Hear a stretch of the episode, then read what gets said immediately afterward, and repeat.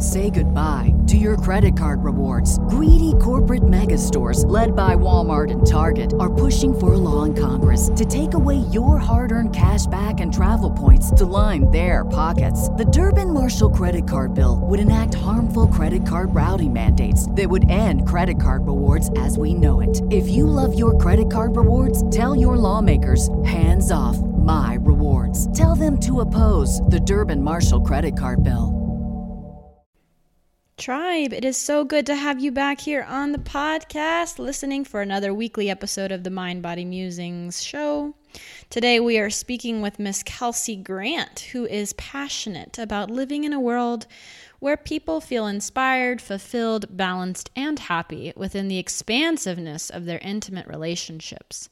As a love and relationship educator rooted in radical self-love methodology, she writes, speaks, and teaches men and women the art of accessing greater alignment with themselves, one another, and the essence of true love.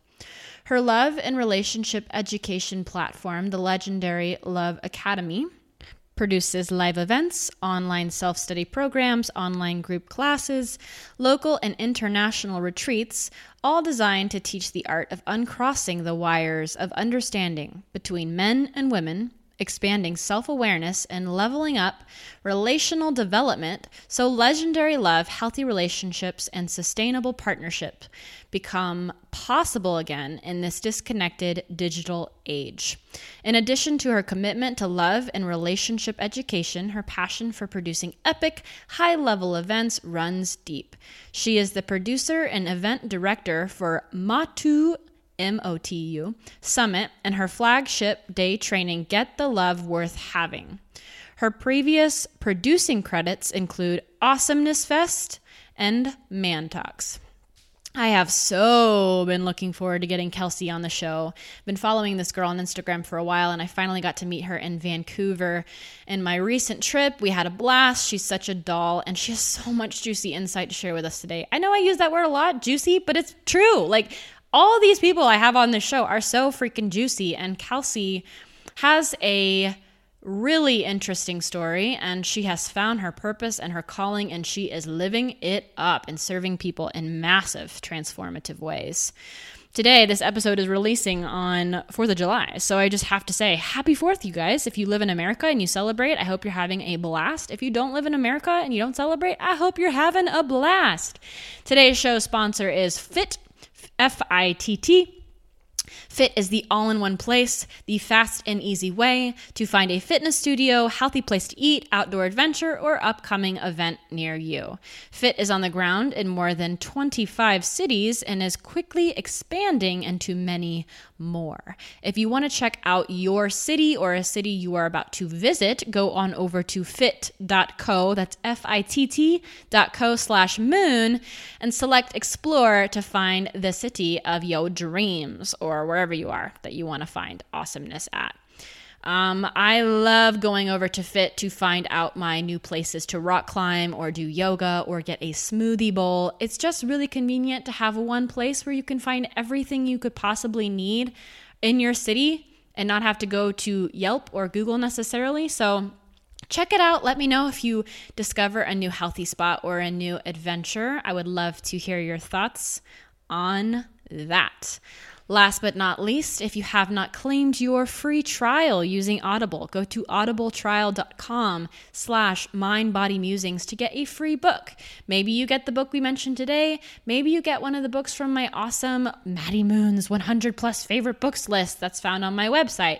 I will have the link to that as well. I'll have the link both to the Audible free trial and the link to the free book list if you're curious about getting a new book. All right, that's all the announcements we have for today. I'm excited to introduce to you Kelsey.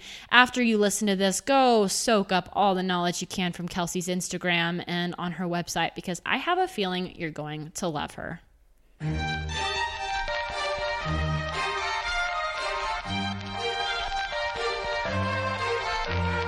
You are now entering the Mind Body Musings podcast. If you find yourself hungry for growth, eager for inspiration, and longing for self-improvement, welcome home. Hosted by motivational speaker and life coach Maddie Moon, you can be certain you will learn how to change your life in magical ways in each and every episode. Are you ready to stop caring what other people think? Is it time you break limiting beliefs and empower your whole being? Do you know how to use the one life you've been given to the absolute fullest? Join Maddie Maddie Moon and her inspirational guests every Wednesday for the life-altering discussions on freedom, vulnerability, abundance, and so much more. For more insight, grab your free gift on Maddie Moon dot com and uncover your own once-in-a-lifetime greatness within. If you have kind words to say, feel free to leave a review on the show in iTunes or send your favorite episode to a friend. We look forward to hearing your insights and growing together in unexpected ways. And now, without further ado, here's your host, Maddie Moon. Hey, Miss Kelsey. It's so good Hi. to see your face. Hi. So great to be here. I'm so happy to have you on the show. We've been trying to get this set up for forever, and here we are. Okay. It's the magical day today. The magical day. So we were just talking before this on numerology. Mm-hmm. I know nothing about numerology. All I know mm. is that eleven eleven is a special number from the angels. That's true. So you said that you were in um, a nine-year cycle. Yeah. Tell us more. So in numerology, there it's kind of broken down into like nine-year cycles. So you have nine years, and in those nine years, you'll experience different themes. Like a one year is new beginnings. Like this makes sense. It's a one. And so in a one year, you're going to be starting a lot of new stuff. And it's a good time to begin like a new job, a new relationship, um, try new things, move. Like, so you're going to see a lot of that forward movement energy in a one year. And then we kind of progress through the numbers. And like two is all about partnership. Three is all about self-expression. Four is about foundation. Mm. Five is about change. Six is about family and community. Seven is about introspection. Eight is about abundance. So all of the seeds that you planted in the previous seven years start to blossom, or they don't if you've been, you know, messing around and like not doing your work. Like you'll yeah. get that karmic payback in an eight year. And then a nine year is the closing.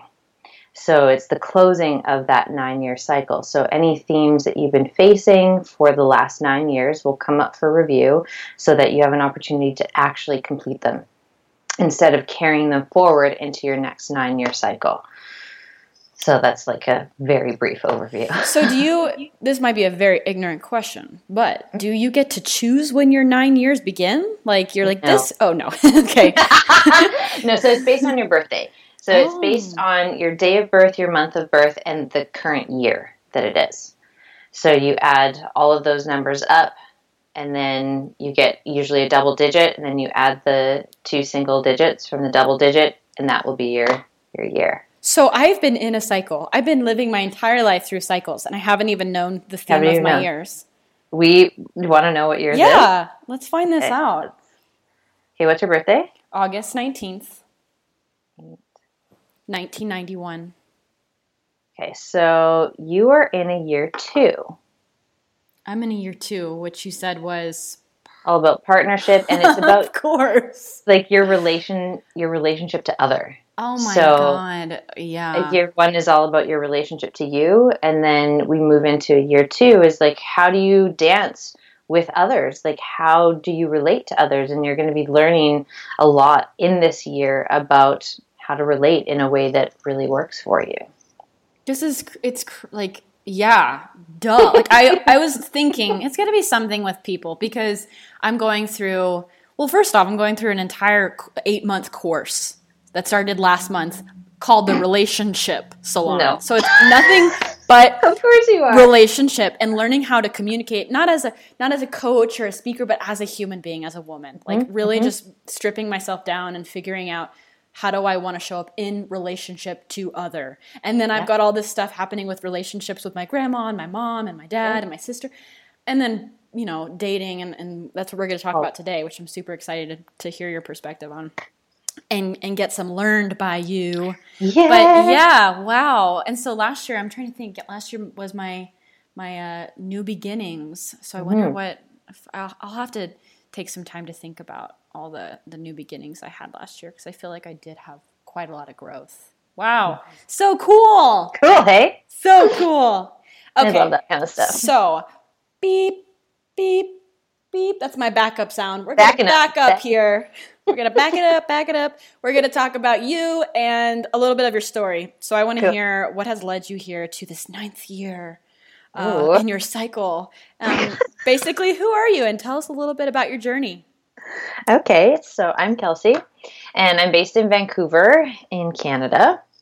And I am a relationship and love educator. So I essentially teach people how to love better and have really great relationships with themselves and with other people.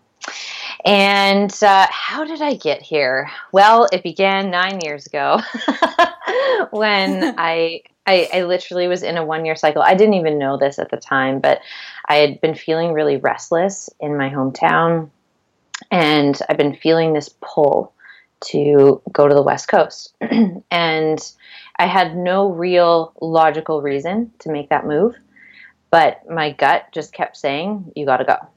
And so I packed up my car, I picked a date, and I moved. And I got a place to live like a couple days before I moved to Vancouver. And like it was all very serendipitous how it all happened. Didn't have a job. Like I knew two people when I moved to this city, and that was it.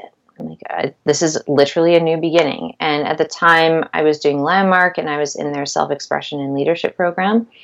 And so I was doing that program in Vancouver, which was the perfect way to integrate into a new community, because I literally had to go and build a community project. So I had to go meet new people. And through that project and that four-month program, my coach in that program suggested that I consider coaching as a profession. And I was like, nice try, like trying to sell me into the next Landmark thing, like not having it.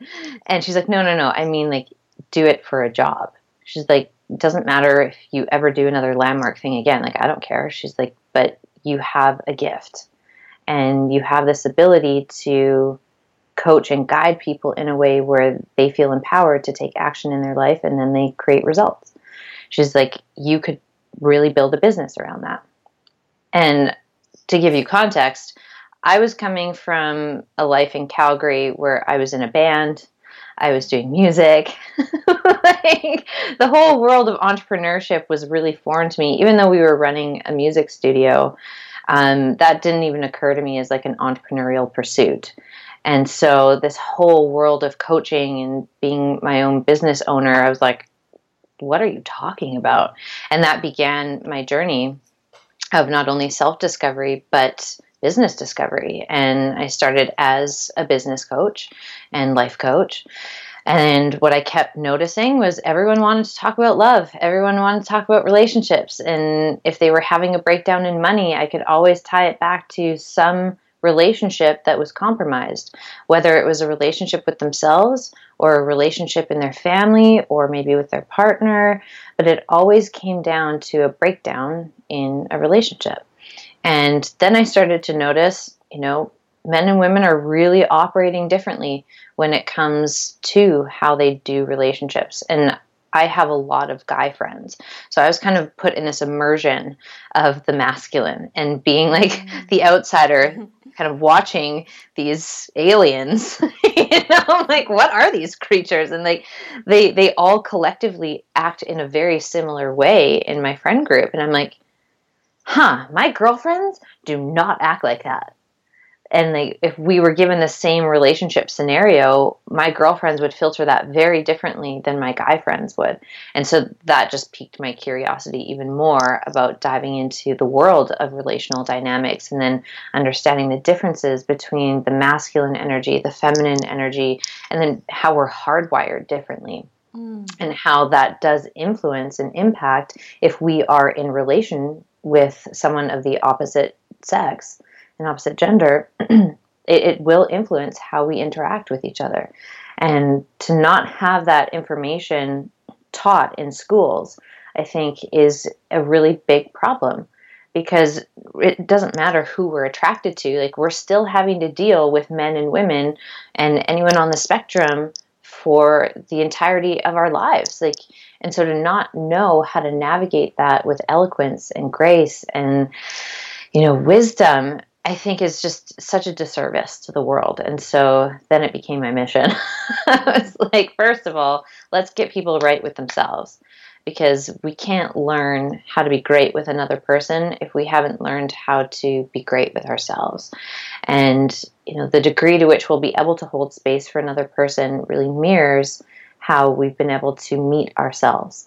And can we only meet, you know, the bright, shiny bits, or are we okay with embracing the totality of our humanity, which includes our shadow? And a lot of people disown their shadow because we live in a culture that's like, no, be happy all the time and be good. Everything's fine. But everything isn't fine, you know. And so if we don't have the tools and the skills and the language to talk about our shadow and our relationship to it, it just hijacks our entire system. And then we end up acting in passive aggressive ways or flat out aggression and pushing away high quality connection. Mm. So, I mean, that's kind of a long-winded way of answering your question. Oh, that's what I want. Yeah. So that's good. How I got here. Yeah. It, it's so organic. And I, I love that you said one thing, no matter what it was, it would always lead back to something to do with relationship. And I am so finding that to be true, whether it's in my own life or women that I speak with, it always comes back to relationship. And that's what our deepest craving is on this planet Earth, is to have relationship with ourselves and with yeah. others. That's yeah. why we're here. Um, one of the things I was, when I was hearing you talk about, my guy friends are different than my girlfriends over here. Like, yes, yes, yes, so true. I'm curious, when it comes to arguments, what do you see in the masculine and how they get their point across in arguments versus the mm-hmm. feminine and how she typically gets her point across in arguments, and the disconnect that happens there? Um, well, I think it comes down to like the hardwired fears of both genders. So the hardwired fear for the masculine is failure. The hardwired fear for the feminine is disconnection. And so when we get into conflict, we're filtering through those lenses. So he might be hearing his partner um, and what she's saying as criticism. And, you know, if he's got that filter of failure on, he's going to hear it as criticism. And the tendency, and this is obviously a big generalization because every man is different, every woman is, woman is different, but the tendency seems to be that when men hear criticism, a lot of the time they'll pull back. And then that fires up the feminine's fear of disconnection. And so she leans in and talks more. Mm-hmm. And then like, the way that women generally talk is we'll talk around things. We'll include a lot of detail. We'll be like, what's wrong? When we feel like that disconnection happening. And he's over here being like, there isn't anything wrong. And then she doesn't accept his answer as valid because it doesn't match her internal reality. And so she keeps pushing. And then that actually leads to like, ah, I just need space. And then we actually see a severing of connection there. And so, you know, both people have responsibility here. You know, as women, we have to understand that that instinct for connection is so strong that we might pick up on a subtlety that if happened with our girlfriends, it would mean that there's a disconnection. If our girlfriend was giving us one word answers, we'd be like, uh-oh, she's pissed. Mm. Like, she is so mad at me. But the masculine, because, you know, if we think about it, hunter-gatherer, like the hunter needs to be efficient. He needs to be dialed and focused. And so the most efficient thing to do is get to the point and not use a lot of words. And so his instinct, and like, of course, there are lots of men who love to chat and love to talk. They're operating from their essence. They're not oper- operating from their instinct. Their instinct will be to give the one word answer because it's the most efficient. Her instinct picks that up and is like, oh, disconnection is happening. Oh my God. Talk more, talk more, talk more, talk mm. more, give more detail, give Paranoia. more detail. Yeah. Yeah. Because when we trust someone as women, we give a lot of detail. Mm. As women, when we don't trust someone, that's when we hold back, and that's when we give the one-word answer. And so when you see that happen between women, that's when we get that subtle cue of like, oh, yeah, she's pissed because she's not giving me details. She doesn't trust me anymore. Something's wrong here. And so if we're relating to our male friends, male family members, male partners, as women through that context, we're going to see just a lot of unnecessary conflict that shows up, because it inevitably will trigger part of his instinct, and vice versa. Like, if he doesn't learn how to communicate with more words and, you know, step into his essence and learn how to talk about his feelings and his emotions, and even, you know, if he thinks it's totally irrelevant to tell her what he had for lunch, she is going to be so happy. Yeah. To know that he had the seared tuna on a bed of, you know, arugula. And this light sprinkling of dressing, like, she's going to be so delighted hearing all that detail, because she's like, yes, connection, we're safe, he trusts me. Mm, yeah. So recently I was I was dating someone, and what we were doing, we're checking in with each other here and there, saying, uh, what's going really well for you? What do you want more of? Mm, and that was phenomenal. That. Oh my God, it was so mm. good. It was phenomenal. Um, so we just check in, say this, I'm loving that we're doing this, I'm loving that we're doing this, so that we know to continue doing it. Like, you don't know unless you're told. And then we would make sure we set aside time to speak what we would like to have more of. And um, something he said he wanted more of from me is to not necessarily have me throw um, more communication at him, but more, he wanted to see more of me in the communication I already had. Like, mm. if I sent a video of myself saying hi, he wanted to feel me more. And maybe that was through, like, my facial expressions or my body or um, my eyes. Like, as woo-woo as that sounds, like, you get mm-hmm. it. You know what that mm-hmm. means. Like, really feel me in the in the communication I would send his way. Like, in the voicemails. Really tell him where I'm at. Instead of just, hi, how are you? Miss you, thinking sure. of you. Like, he wanted to feel me. And and so that's exactly lined up with what you're saying, like, not more words necessarily, just the mm-hmm. feeling. And then what I had said to him, which is so funny because of what you're saying, I was like, I want to see, like, what your lunch is. I want to see, like, selfies of you. And I wanted I wanted those details. And he was like, um, I what? never really, yeah, he was like, I never really, I'm not really the kind of guy to take a picture of me and my food and be like, here we are. But I'll do it for you. And the next day I got a picture of him eating his little seaweed snacks. Um, oh my gosh. He loves so us, you know, he, was like, he was like, I seaweed you.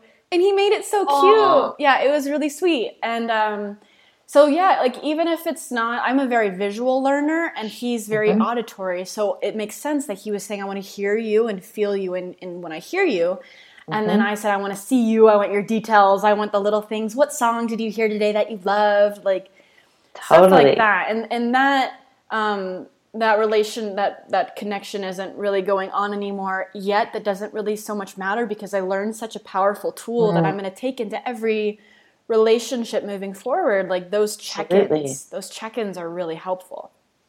I And I love that, A, you just shared that because now I'm going to use that. Yeah. And I'm going to tell all my clients to use it too. Yeah. Um, but also, like, you point to such a good, you know, element to talk about in terms of, you know, there isn't any dating situation that ever really is a waste of time if we're learning. And, you know, learning has everything to do with our attitude about it. And also if we're filtering properly at the very beginning. So, like, I find a lot of women that I've talked to, whether through Instagram or Facebook or even in the local community, they're kind of disenchanted with the whole dating scene. And there's just, like, this oversaturation of, like, you know, people swiping, swiping, swiping, attention spans are nil. And so when they go on these dates, like, they're kind of a flop. And then they're like, oh, there's just no good people out there. And And I'm like, you know, maybe we just need to get better at filtering because, mm-hmm. you know, if we are investing physical time with someone, like, that, they should already be meeting baseline criteria of alignment before mm-hmm. you even agree to meet them in person. And that's where we're really missing the mark culturally, because we're so quick to, especially with all these apps where we're like, oh, I could meet you in like five minutes because you're like one point two, you know, meters away from me. Yeah. Know? And so like we, we're rushing into a physical meeting of someone before we actually know anything about them and know if they meet baseline alignment criteria. What are your baseline alignment criteria? Um, I use my non-negotiable yeses, and um, so those are self-awareness, generosity, and living on purpose or connected to his purpose. So I will have conversations with someone before I agree to meet them in person, and in those conversations, whether they be, it's usually like at least one phone call and a bunch of texts or emails or messages, emails. And I will, yeah, I know. I like it. Email me. I like to hit all the angles. That's great. And, uh, but I'll, I'll just ask questions, and like, I will ask them, like, tell me, like, your, like, if you had it all your way, like, what would a perfect day look like to you? Mm-hmm. Or I would ask, like, you know, if you had to ensure that you left this world with one lesson, what would you leave it with? What do you want to dedicate your life to? Like, if you had an opportunity to gift the world with a quality, what would you gift the world with? And so those types of questions will reveal whether or not he's self-aware, whether or not he has any element of generosity in him. Because generosity to me doesn't mean, you know, financial generosity. It means a generosity of spirit, a generosity of love, a generosity of being willing to lean in and connect. And then the final piece of being connected to his purpose and living on purpose. Mm. And so that's usually where, unfortunately, a lot of men drop off, that one or the self-awareness piece. And so if I already see that there is either no self-awareness and like they're just not interested in working on themselves and, you know, learning how to be better humans, then I'm like, yeah, have a beautiful incarnation. Nice to, to chat with you. Bye. Yeah. Like I'm not, I am not investing my time into meeting someone who I already know doesn't meet one of my non-negotiable yeses. And so once I suss out that all three of those are aligned, then I will agree to meet someone in person, and then I'll test for the non-negotiable no's. So the non-negotiable no's are like any active addictions or previous addictions, um, doesn't live a healthy lifestyle, and is dishonest. So how do those, you find out if they're dishonest? Well, and pay attention. Like, and these are things that you're going to suss out over a longer period of time. So it might be something as like so simple as they say they're going to do one thing and then they don't. Mm-hmm. And then inquiring about that, not making an assumption about it, but inquiring about it. Um, I had been seeing someone in the fall, and he met the first three criteria. So I'm like, okay, let's go for dinner. Like, let's, you know, hang out and see how this goes. And as we spent more time together in person, I started to see that he was not really telling the truth about an area of his life. And that was smoking. He had told me that he wasn't a smoker, but like occasionally he would if he was playing a gig. And I'm like, okay, you know, I'll kind of test that one out to see like what we're talking about here. But if you say you're not a smoker, then, you know, I'm going to believe you because I have no reason not to trust you until you give me one. And then as we go along, like he starts to reveal more information about like his diet and like what he eats. And I'm like, I, I cannot, I cannot have a life with someone who has this type of diet. Like uh, we would have so many conflicting ideas and ideals because I would be the person who wants to go and like get green juice and smoothie bowls and like shop at Whole Foods, and like here's someone who's like, no, let's just eat donuts and drink coffee with lots of sugar and cream, and like not that that's bad, but like it just doesn't align with a really important value for me. And then as we continued, like I I found out that he actually is a full-time smoker, and he says that he's not, because it gets him a break on his insurance, and his insurance would not cover him if they knew he was a smoker. And as soon as I found that out, I'm like, okay, so we have dishonesty, we have an addiction, and we have an unhealthy lifestyle. And like, so even if one of those non-negotiables, you know, the no's was showing up, it would still be a no for me. Mm-hmm. But the fact that it was all three of them, I was like, okay, clear. Yeah. But also it didn't feel like a waste of time. Mm-hmm. And so some of my girlfriends, when they heard that, they're like, but you've been like hanging out with this guy for a few months. Like, what a waste. I'm like, really? I don't think it was a waste. I'm like, first of all, I had fun. I enjoyed my time with him. Like, he's a, a nice human. Like, we've had really great conversations. He's kind, like he's generous. He's a good dad. Like, but there are just elements that don't fit for me. And that's the whole point. Like, I have enough respect for my relationships that I'm going to wait and be more intentional before I agree and give my commitment full-heartedly.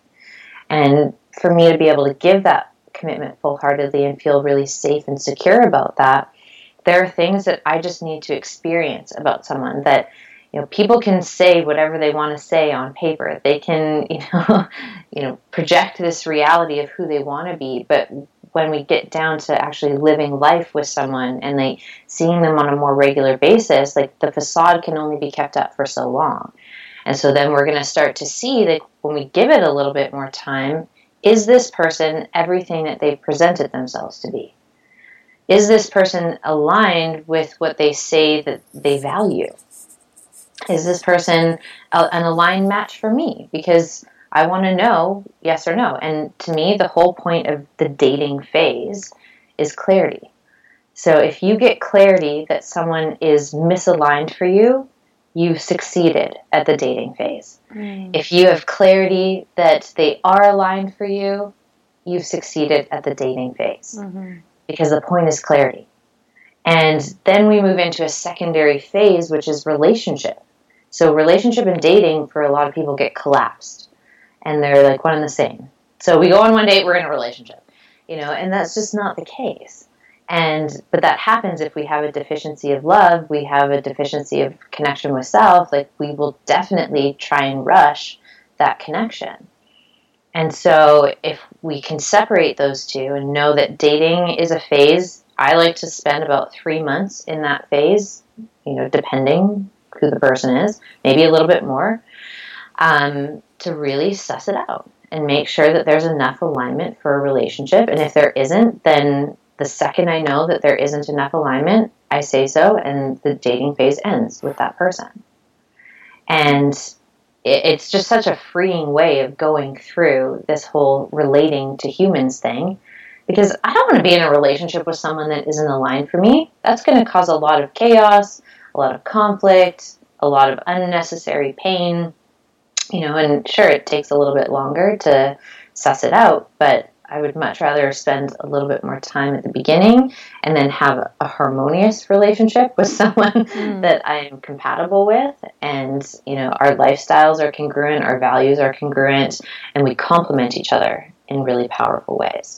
Oh my God, this is like, oh, this is all so good. Um, wow. Because I love, firstly, I love that you gave your criteria, your your non-negotiable yeses and nos, because I think that will give people a really good idea of how to go about finding out if if their potential suitors, let's call them that, mm-hmm. have these things they want. Because I, I too have things like, for me, this is way more superficial than what you just listed. But one of them, to me, it's very, very, very important that whoever I'm dating has a car. Mm. And where I live, it's very common. Lots of people don't have cars. And to me, mm. not having a car is the similar as having a twin-size bed. Like, there's mm. just no room for the other person. It's telling, it's this person telling the universe, like, all I have is my bike and me, and that's all there's room for. Unless mm-hmm. someone picks me up. And then mm-hmm. th- that becomes me, the person picking them up. And I have dated so many men who where I have picked them up. And that right. causes resentment. And I don't want to sure. set them up for resentment from my past experiences and what I don't want to deal with. So I find out now, before I even meet them, if they're going to be driving themselves to this date, or are they going to be riding their bicycles? Um, taking the bus. And I'll, I'll, I'll put it like in a, kind of like what I do on this show, like a quick fire round thing. Like, hey, let's do a round of fun questions. One of them might be like, What's your relationship to coffee? Do you have a car? um, Uh, who would you want to trade places with for a day? Like, that's how I'll do it. Like, do you live in, in a home? Like, I'll, like, put in my serious questions in these yeah. fun quickfire round ones, and that's how I find out. And it, like, it kind of don't know what I'm doing, and maybe mm-hmm. they actually very much do. But so, uh, it's how I find some of the – and then also I love what you said about, like, finding out if they're a purpose-driven man. Like, do they have – purpose? Is there something in this world they they have to do before they die? Mm-hmm. And if they have an answer like, I don't know, that gives you a really great idea of where they are in their stage of life. Totally.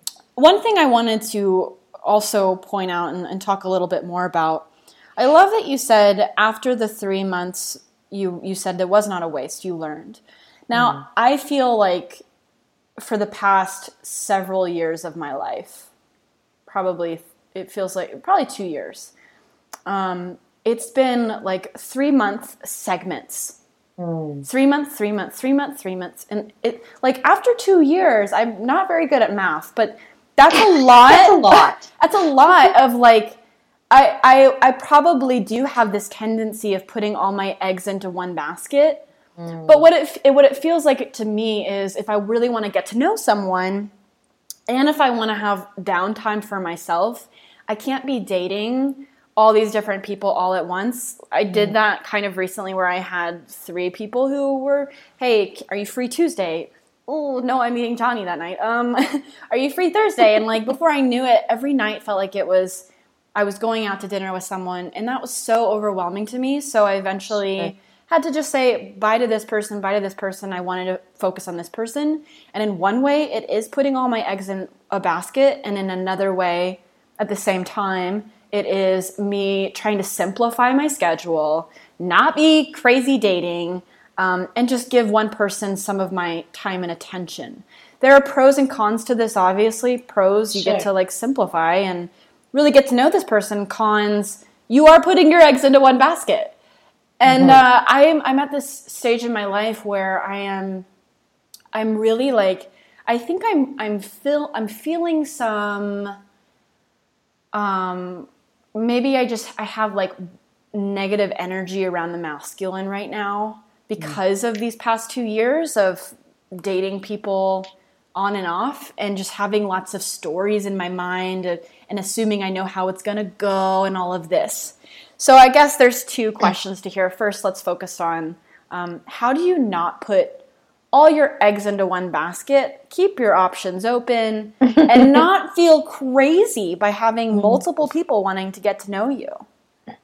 Yeah, I think this is something that's a little bit more challenging for women simply because we are hardwired for connection. And so we're not having those simple get-to-the-point conversations with someone. We're, generally speaking, having a deeper level of connectivity. And that's a lot to manage when you have multiple people that you're managing that with. Um, my strategy is to have more of an abundance mindset around it. Um, there will be times, like in phases of my life, where I might be going on dates with multiple people. I personally, at this stage of my life, find that confusing. Um, I've definitely done it, and I've been in open relationships before and dated multiple people, and and that's fine. And that was, you know, an important phase of my life to have. But now I'm like, no, I actually really want my next relationship to be like this really beautiful partnership that I get to do life with this person. Mm-hmm. And so in in order to not get like super in, intense and like kind of chokehold the connection and let it evolve as it's meant to, um, I like to keep this abundance mindset happening of just noticing throughout my day where there are high quality men. And I'm like, oh yeah, there are lots of them out there. And so that actually opens up my energy so that I don't feel like I need to make this one the one. But at the same time, I can still focus on one person. Because I just, I'm, and maybe it's just because I have so much on my plate right now with my business, and I just couldn't be bothered mm. to be entertaining mm. more than one person, but it, that doesn't stop me from building connections with people. And so if I take a friends first policy, and I, I think a lot of people have some stuff around this of being like friend zoned, and it's not about friend zoning people. It's just about making new friends. Yeah. You know? And meeting new people. And so if I take the pressure of that having to be something or, you know, move into dating, but like, I'm just meeting people, and I'm meeting men, I'm meeting women, and there are men that I have resonance with and that I will, you know, talk to, and there are women that I have resonance with that I will talk to. And my philosophy is, you know, the cream of the crop rises to the top. So they sort themselves. Mm. So it's your job to meet people. It's your job to befriend people, and then let the connections that actually have resonance rise to the top, because it will become very obvious who the top contender is when we kind of release the need to control it. Because there's always going to be one that stands out above the rest. There's going to be one that shows up consistently, that, you know, leans in, that wants to get to know you as much as you want to get to know him, and it'll naturally evolve.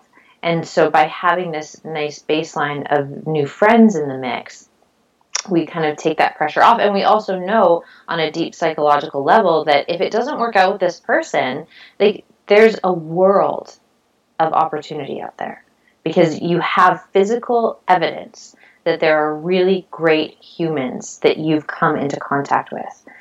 And that if you could, you know, meet this one person and find all of that alignment, that the next person that you meet is going to be the next level of that.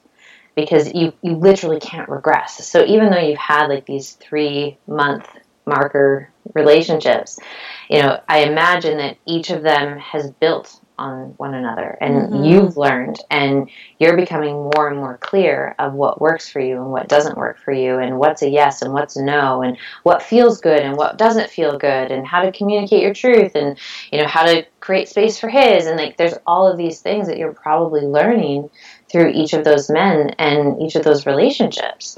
And that is ultimately preparing you for the relationship that moves past the three-month mark, mm-hmm. you know, and so it, it can be a confronting thing, because women have this like hardwired loyalty built in, and it's instinctual, because if you're not loyal to the caveman, he might not protect you. Yeah. And then the caveman is like, I need to have as many children as possible so that our population continues to grow, and that my genes continue to be passed on, because, you know, I'm the strongest caveman in the pack, whatever you call it. I don't know.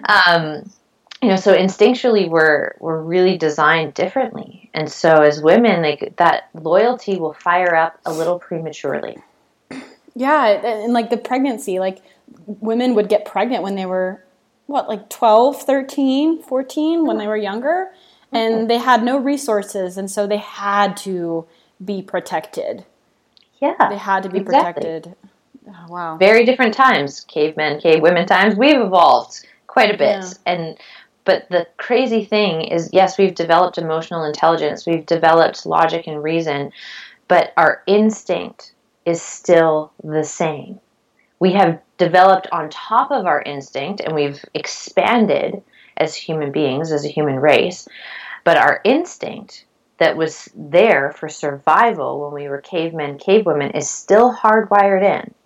And sometimes it's going to hijack mm-hmm. our current day experience. Mm-hmm. And so loyalty for women is one of the things that is hardwired in there to our instinct. And it's like, oh, I met this guy, we had a great date, now I have to be loyal to him. And that's your instinct. Yeah. That isn't your essence. So for for me to kind of weather that storm, it's so important for me to stay in alignment with myself. Because if I'm, and this is what happens a lot, like we meet someone, we like them, all of our routines we throw out the window and like, I'm totally available. You know, and oh my God, the, yeah. second, the second we do that, we come out of our essence, and then we're hijacked by our instinct. and then we're doing all these crazy things, you know, like stalking his social media and like being so upset if he can't make date night or like all of this stuff, and like being heartbroken if he is dating more than one person. Yeah, I, I didn't go to my dance class because we were supposed to hang out, like creating mm-hmm. resentment already. This is mm-hmm. this is a lesson that I learned in um, I learned last year probably this this one big time um, because I kept attracting a type of man who I felt was halfway in.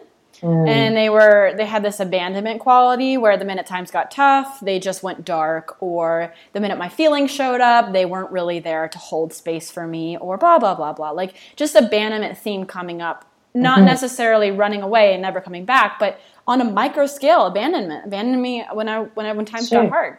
And I was wondering, like, why do I keep attracting these people who have this theme of, um, disloyalty when I'm so loyal? Oh my goodness, I'm always available to you.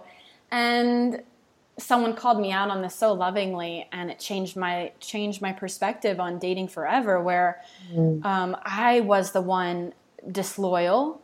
I was disloyal to myself.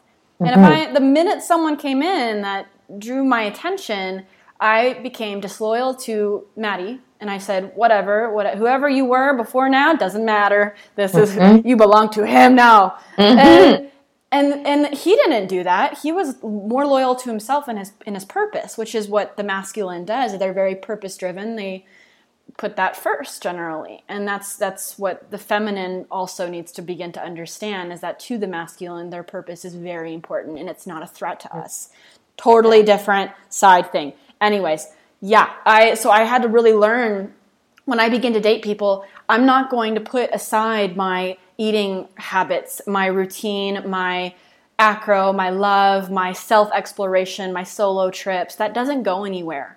Mm-hmm. It's an inclusion of this person now, not an exclusion of who I am. Because if you like me, this is what makes me me. This mm-hmm. is this is all me. So you you like this all this stuff that makes me me too.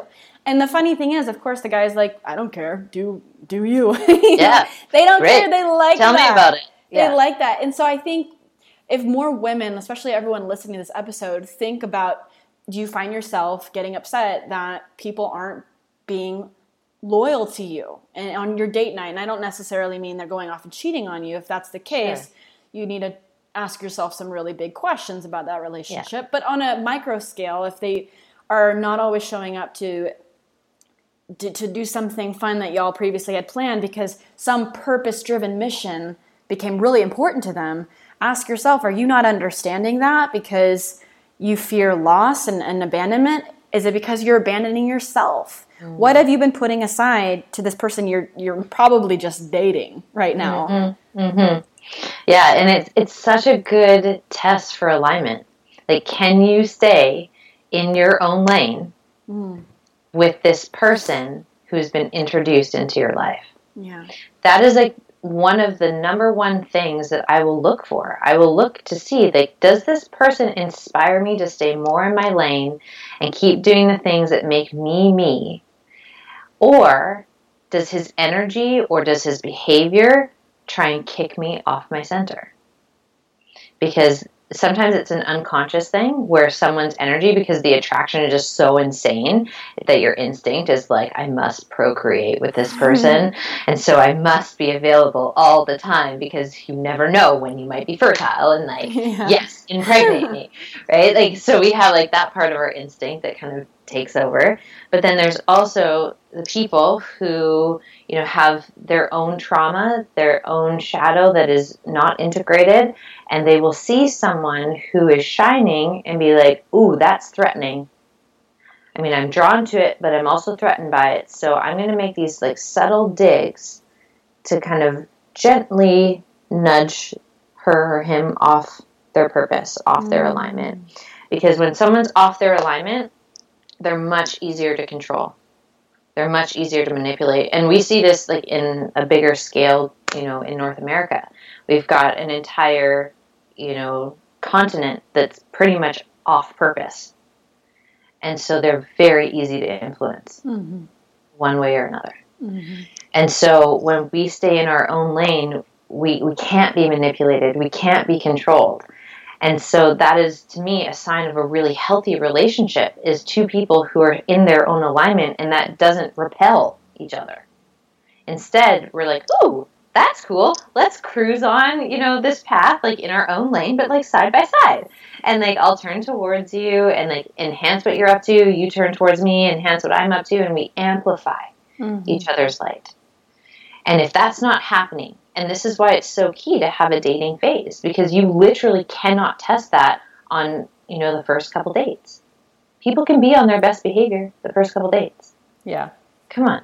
You know, and over time, like, at minimum three months of like seeing like, how does this person interact with you?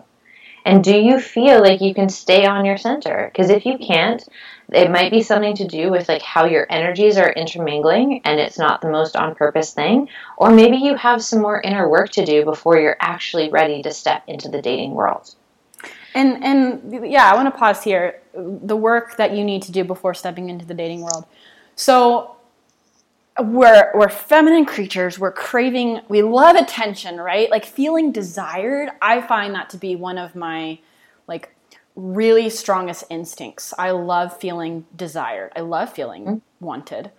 And mm-hmm. if I'm if I'm exhausted with um, the three month things on and off, and I just want some time to not, just not, right? Just not anymore. Um, so I, The, the the loneliness is something that I struggle with, is feeling mm. not desired, not touched, not wanted, not lacking kind of just romantic feeling. Like I can get all the platonic touch I want going to acro yoga or going to um, cuddle cuddle puddles, which totally happens in Boulder, and we love mm-hmm. them. Cuddling with people, but it's so different whenever it's someone that's coming over at night and you're cooking dinner together and you're drinking wine, you're dancing in the living room. Like that's my perfect night. I love doing those mm. things. So when I go through these phases of just focusing on myself, I find myself um, really in a very deep, and it feels very dark, a very deep, dark place of being with the emotion of loneliness. That's where I'm at right now. I'm really sitting in this. And uh, my teachers are very much saying, don't fill that time. You be in that loneliness and you feel it and you express it and you dance through it and you be by yourself. Mm-hmm. And part of me is, yes, let's do that thing. Let's be in this loneliness and feel the feelings. And and that's only really the way to the other side. And then the other part is like, but is that starving my need? Is that like, mm-hmm. is, am I yearning for something more? And it's possible, it's there, but I am um, now purposefully just choosing to be by myself and sit through this.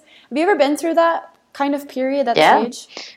I mean, I, I t- often will take phases. Like, my life has been anything but conventional when it comes to relationships. And, like, I will take breaks from, you know, dating relationships. Obviously, I'm, if I'm in a relationship, I'm not going to be like, oh, I need a break from you. We need to break up so that I can have a break.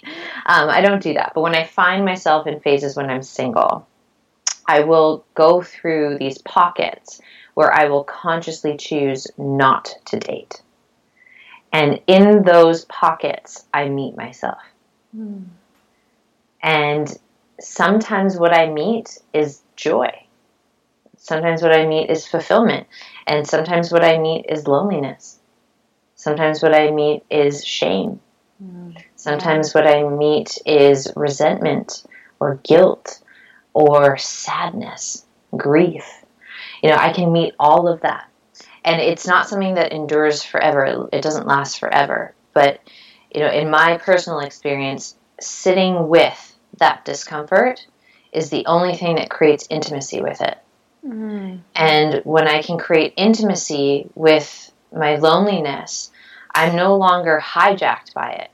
Because my loneliness, if I'm not creating intimacy with it, it's driving my partner selection, it's driving my choices. And, you know, that's where a lot of self-abandonment will come from, is if loneliness has actually like woven its way in there and is driving the show.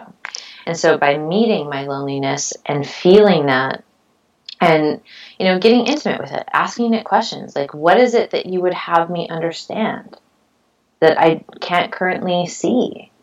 You know, what is it that you'd like me to learn about the nature of connection?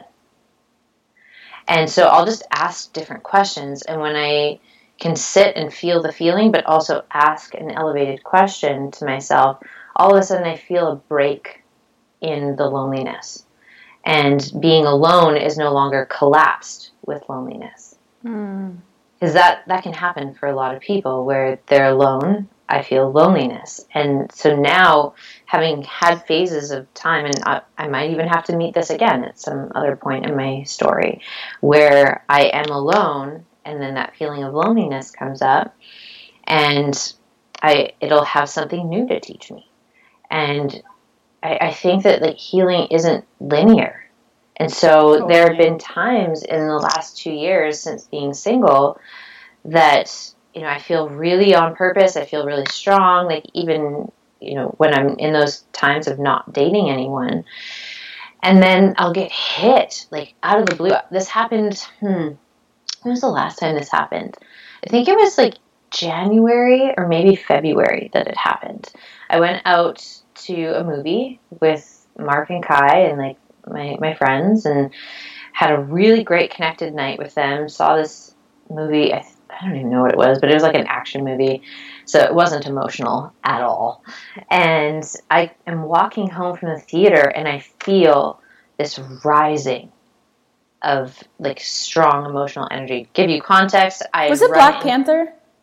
Uh, yeah, I think it was. That was actually the movie I was going to come join y'all for. Yeah. Oh yeah, yeah, yeah, yeah.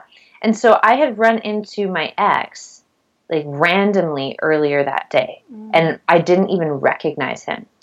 So he was looking at me, and I was like, why is this guy looking at me? Oh, wow. And then this one of our friends kind of popped up behind him. She's like, hey. I'm like, hey. And then it took me a second, and I was like, oh, you're my you're my ex. Like, my mind had literally like erased him. Wow. And like not even able to see him anymore when he's physically in my field. And I'm like, well, that was a trippy experience. And then we go watch this movie and I come, come back home and I'm feeling this uprising of emotion and heaviness and weight.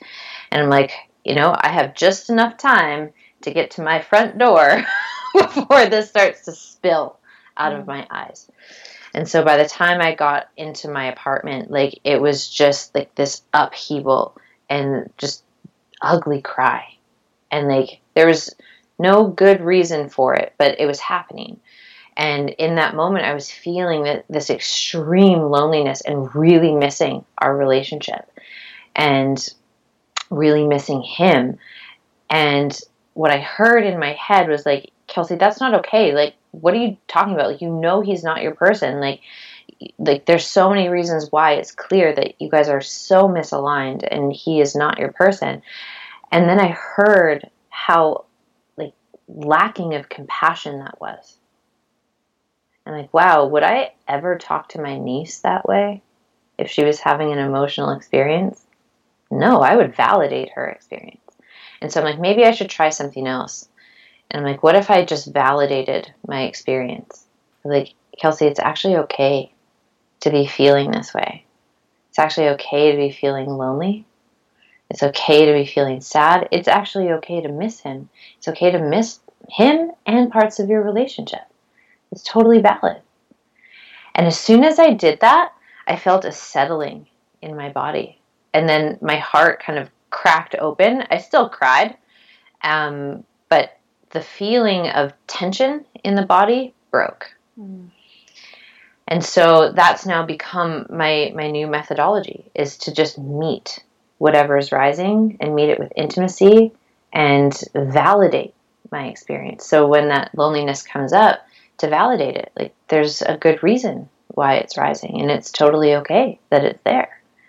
And you'll probably see a shift in your relationship to loneliness, and then that allows you to actually step into human connection from a clean, aligned place, so that we're not having loneliness kind of hijack and like take the wheel of our lives and like steer us into connections that maybe aren't the most on purpose, or they're just going to reinforce like old stories and beliefs about ourselves. And then we'll have this context like, oh, I'm never enough, or I'm too much, or like love doesn't exist, yeah. and like all that stuff, right? The, the word that comes up for me is desperation. Mm-hmm. Like when I think mm-hmm. about some, in certain pockets of my life where I've not done that work, I've clung to things that were clearly not powerful relationships that I would want. Like my vision of a, a relationship that I want to have for a life partner is very powerful, and it's very intense, and yeah. it's very, um, we're going to stretch and grow. And I've dated people who just didn't know what their purpose was. Um, mm-hmm. at all, but didn't even want to. I think that's more important to say, because not knowing your purpose, that's fine. I don't know what my purpose is because it changes on a moment to moment basis, but I'm always eager to make a difference in this world. Yeah. Um, wow. I was just, I was like mesmerized. I was so mesmerized because the way you just described that validation process, on a surface level, at a glance, I'm like, oh yeah, I do that. Like, yeah, I like totally validate my feelings. But when I really look at it, I know mm-hmm. what it feels like to pause and, and do that process you just said of, would I tell my cousin that, or whoever it was, would I tell mm-hmm. my best friend that? No, I need to, to slow down and try a different approach.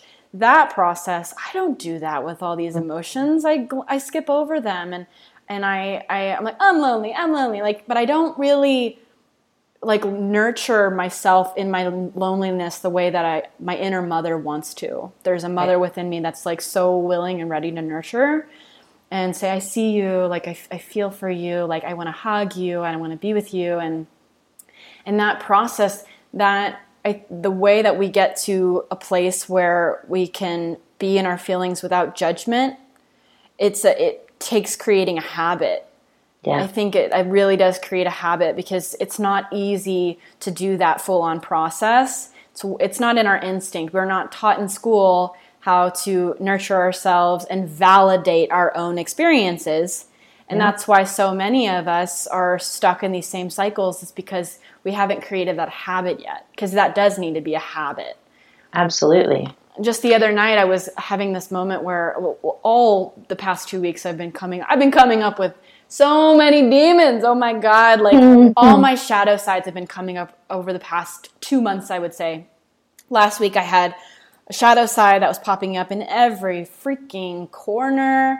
And I was getting way deep into that emotion, that feeling. And I was crying in my bed and just like feeling, feeling, feeling. And then I was thinking to myself, I, the thing I'm I'm crying about is feeling lacking love. Mm. And in this moment, am I giving myself any? No.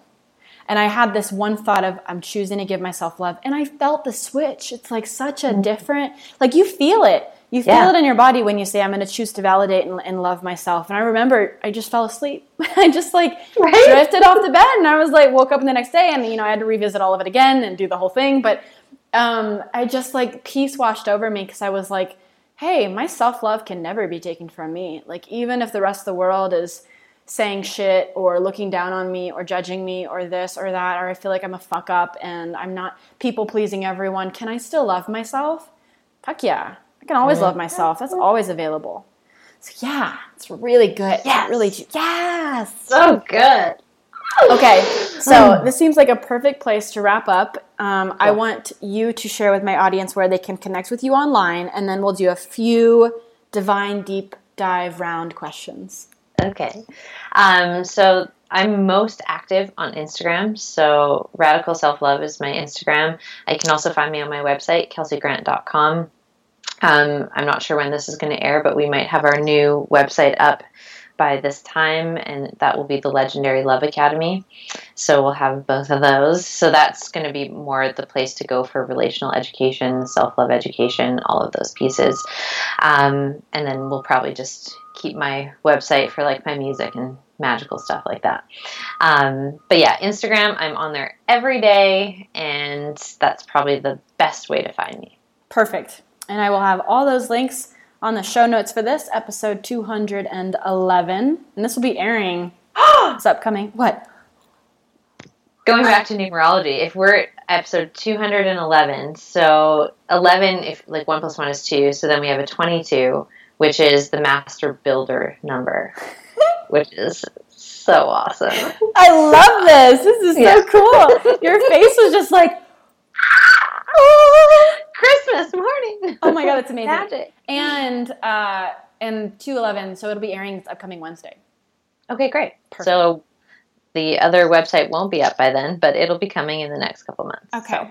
All right. I'll have all those links in the show notes for this. Divine okay. Deep Dive Round time. Let's do it. What is one must-read book? Uh, what's it called? Uh, Get the Love. Keeping. Let me see. Get the Love You Want. Getting Getting the Love You Want. Yes. Yeah. If you could trade places with anyone, dead or alive, for a day, who would it be, and what would you do first? Oh, who would I trade places with? Um. Hmm. Such a big question. Um. Okay, I'm obsessed with Mary Magdalene, and so I would probably trade places with her for a day, and I would probably just go hang out with Jesus and yeah. you know, have some, some real talk and maybe frolic through a field and, you know, make some magic. That sounds amazing. Maybe perfume yeah. your hair and wash some feet, yeah. you know? Exactly. Do all exactly. the things. All the things. That's so good. So good. Okay, um, next question. What did you have for breakfast? I haven't had breakfast. I don't eat breakfast. I do fasting in the morning, and then I have a coffee, and then I eat around one. What are you going to eat at one? You know, I'm probably going to have some sautéed greens with sweet potato wedges mm-hmm. and a protein of some kind. So I'm really a big fan of this sausage that they do up at Turf, one of the places near my, my house. And uh, so I'll probably go eat that. I want to go to Turf. Turf had this like um, sweatshirt that I've been thinking about constantly. You know, they're like light gray sweatshirt. Yep. I want that. Do they still have it? I think so. I'll let you know when I go. Let me know. It. Maybe I'll maybe I'll I'll Venmo you and get that. 'Cause I seriously think about that sweatshirt all the time. I'm like, it's gray, it's light, it just has Turf on it. It's beautiful. I don't know why. Certain things so like stand out to me, and that was one of them. Okay, um, next question is, if you could be, not if you could be, what is your spirit animal? A red-tailed hawk. Oh, okay. Red-tailed hawk. I worked, I, with, I worked with a shaman for a while, and, like, that's that's oh, why I know. Right? I like that.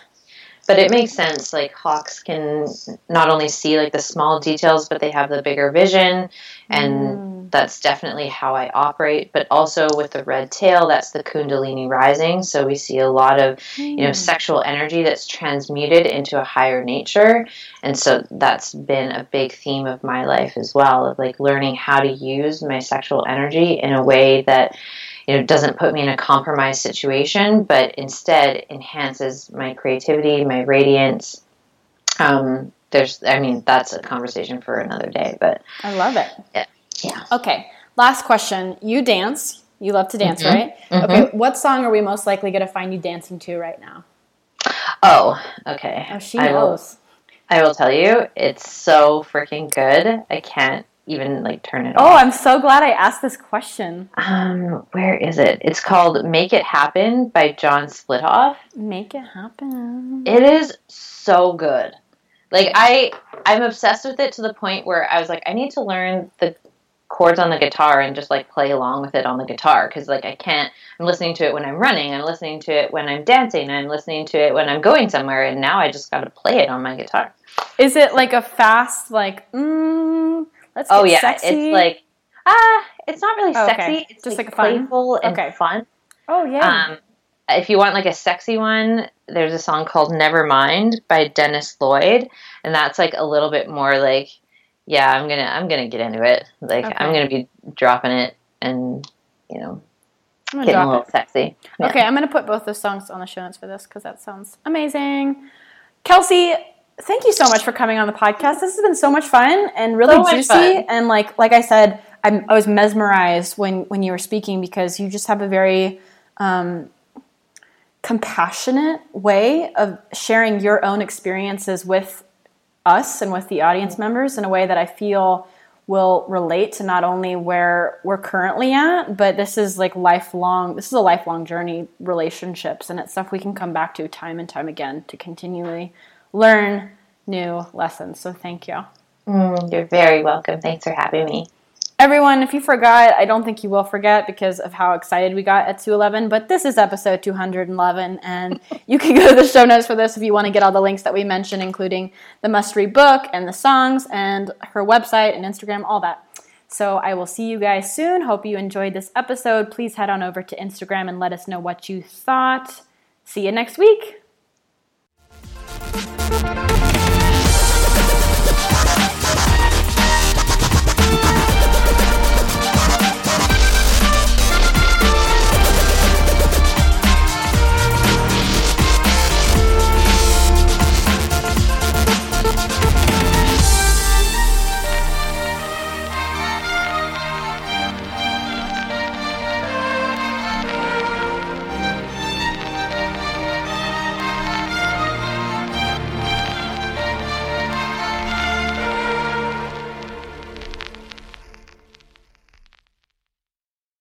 What's so special about Hero Bread's soft, fluffy, and delicious breads, buns, and tortillas? These ultra-low net-carb baked goods contain zero sugar, fewer calories, and more protein than the leading brands, and are high in fiber to support gut health. Shop now at hero dot co.